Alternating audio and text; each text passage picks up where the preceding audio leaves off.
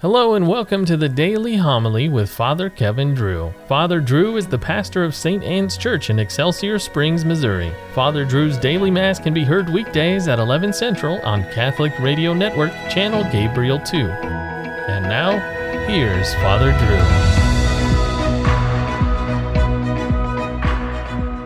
Drew. A reading from the book of the prophet Malachi. Thus says the Lord God, Lo, I am sending my messenger to prepare the way before me, and suddenly there will come to the temple the Lord whom you seek, and the messenger of the covenant whom you desire. Yes, he is coming, says the Lord of hosts. But who will endure the day of his coming? And who can stand when he appears? For he is like the refiner's fire, or like the fuller's lye. He will sit refining and purifying silver, and he will purify the sons of Levi, refining them like gold or like silver, that they may offer due sacrifice to the Lord. Then the sacrifice of Judah and Jerusalem will please the Lord, as in the days of old, as in years gone by. The word of the Lord. A reading from the letter to the Hebrews. Since the children share in blood and flesh, Jesus likewise shared in them, that through death he might destroy the one who has the power of death, that is, the devil, and free those who through fear of death had been subject to slavery all their life. Surely he did not help angels, but rather the descendants of Abraham.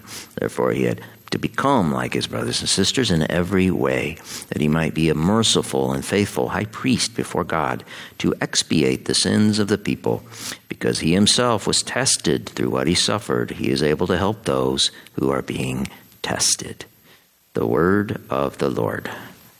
Alleluia, Alleluia, Alleluia.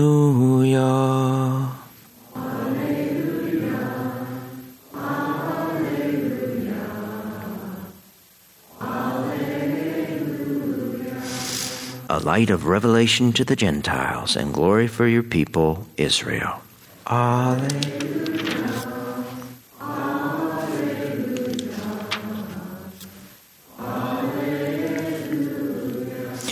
The Lord be with you. Reading from the Holy Gospel according to Luke.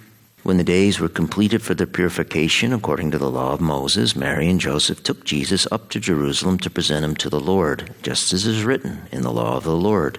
Every male that opens the womb shall be consecrated to the Lord, and to offer the sacrifice of a pair of turtle doves or two young pigeons, in accordance with the dictate in the law of the Lord. Now there was a man in Jerusalem whose name was Simeon. This man was righteous and devout, awaiting the consolation of Israel, and the Holy Spirit was upon him. It had been revealed to him by the Holy Spirit that he should not see death before he had seen the Christ of the Lord. He came in the Spirit into the temple. And when the parents brought in the child Jesus to perform the custom of the law in regard to him, he took him into his arms and blessed God, saying, Now, Master, you may let your servant go in peace according to your word. For my eyes have seen your salvation, which you prepared in the sight of all the peoples, a light for revelation to the Gentiles and glory for your people Israel. The Gospel of the Lord. And suddenly there will come to the temple the Lord whom you seek. So wrote the prophet Malachi. And that is what happened. Mary and Joseph took the baby Jesus to the temple. And like Jews since the time of Moses, when their firstborns were passed over by the angel of death, parents would offer their firstborns to God. But then they could buy him back for five shekels. Luke informs us that when Mary's time of purification ended, 40 days after Christ's birth, that would be today, February 2nd, she went to the temple to be purified. She took a ritual bath. And then she presented her firstborn child to the Lord. Now, recall at this presentation, the old man Simeon prophesied that the baby Jesus would not only be a sign of contradiction, he would be a light to the Gentiles. And that started a custom long, long ago of blessing new and old candles on February 2nd. And the feast became known as Candlemas. The wax, the wick, and the flame. St. Anselm wrote that the wax, which is the production of the virginal bee, is the flesh of our Lord. The wick, which is within, is his soul. The flame, which burns on top, is his divinity. A priest wrote Candles are beautiful symbols of our sacrifices. They are like living things. They eat and drink the wax from the bees, made collectively in association with sweetness. Candles breathe air. They move in their flames as they flicker. They communicate to our eyes a beautiful light and give contrast to their surroundings by illumination. Candles burn out at the end of their span.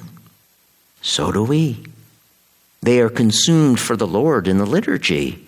So should we be. We do all these things that candles do. And so, using candles in important times is a very wholesome and Catholic practice. Lighting one of these little candles in a church as a symbolic sacrifice of your prayers and petitions is entirely natural. When the culture was Catholic, the faithful were obliged on Candlemas to take part in an elaborate procession with blessed lighted candles. Inside the church, they would give a penny to the priest for their candle, and it would burn before an image of the Blessed Virgin. The candle procession, quote, invaded and transformed the scriptural scene. The faithful were urged to internalize and picture themselves processing with Mary and Joseph as they brought the light of the world into the temple. When we bring our offering up to the altar, we bring the firstborn and present him to the Lord. But here's the thing we can't buy him back because he can't be bought, he can only be sold sold out due to our sins. Our merciful and faithful firstborn priest then offers due sacrifice to the Lord to expiate the sins of the people. He buys us back, He ransoms us. Look up at the crucifix. Look at the man of contradiction hanging on two contradicting beams. He's hanging for you.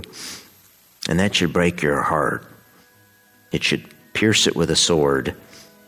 And that is a good thing. It should excite in you a good disposition and prompt you to live and die for Him, the light of the world, who died for you first.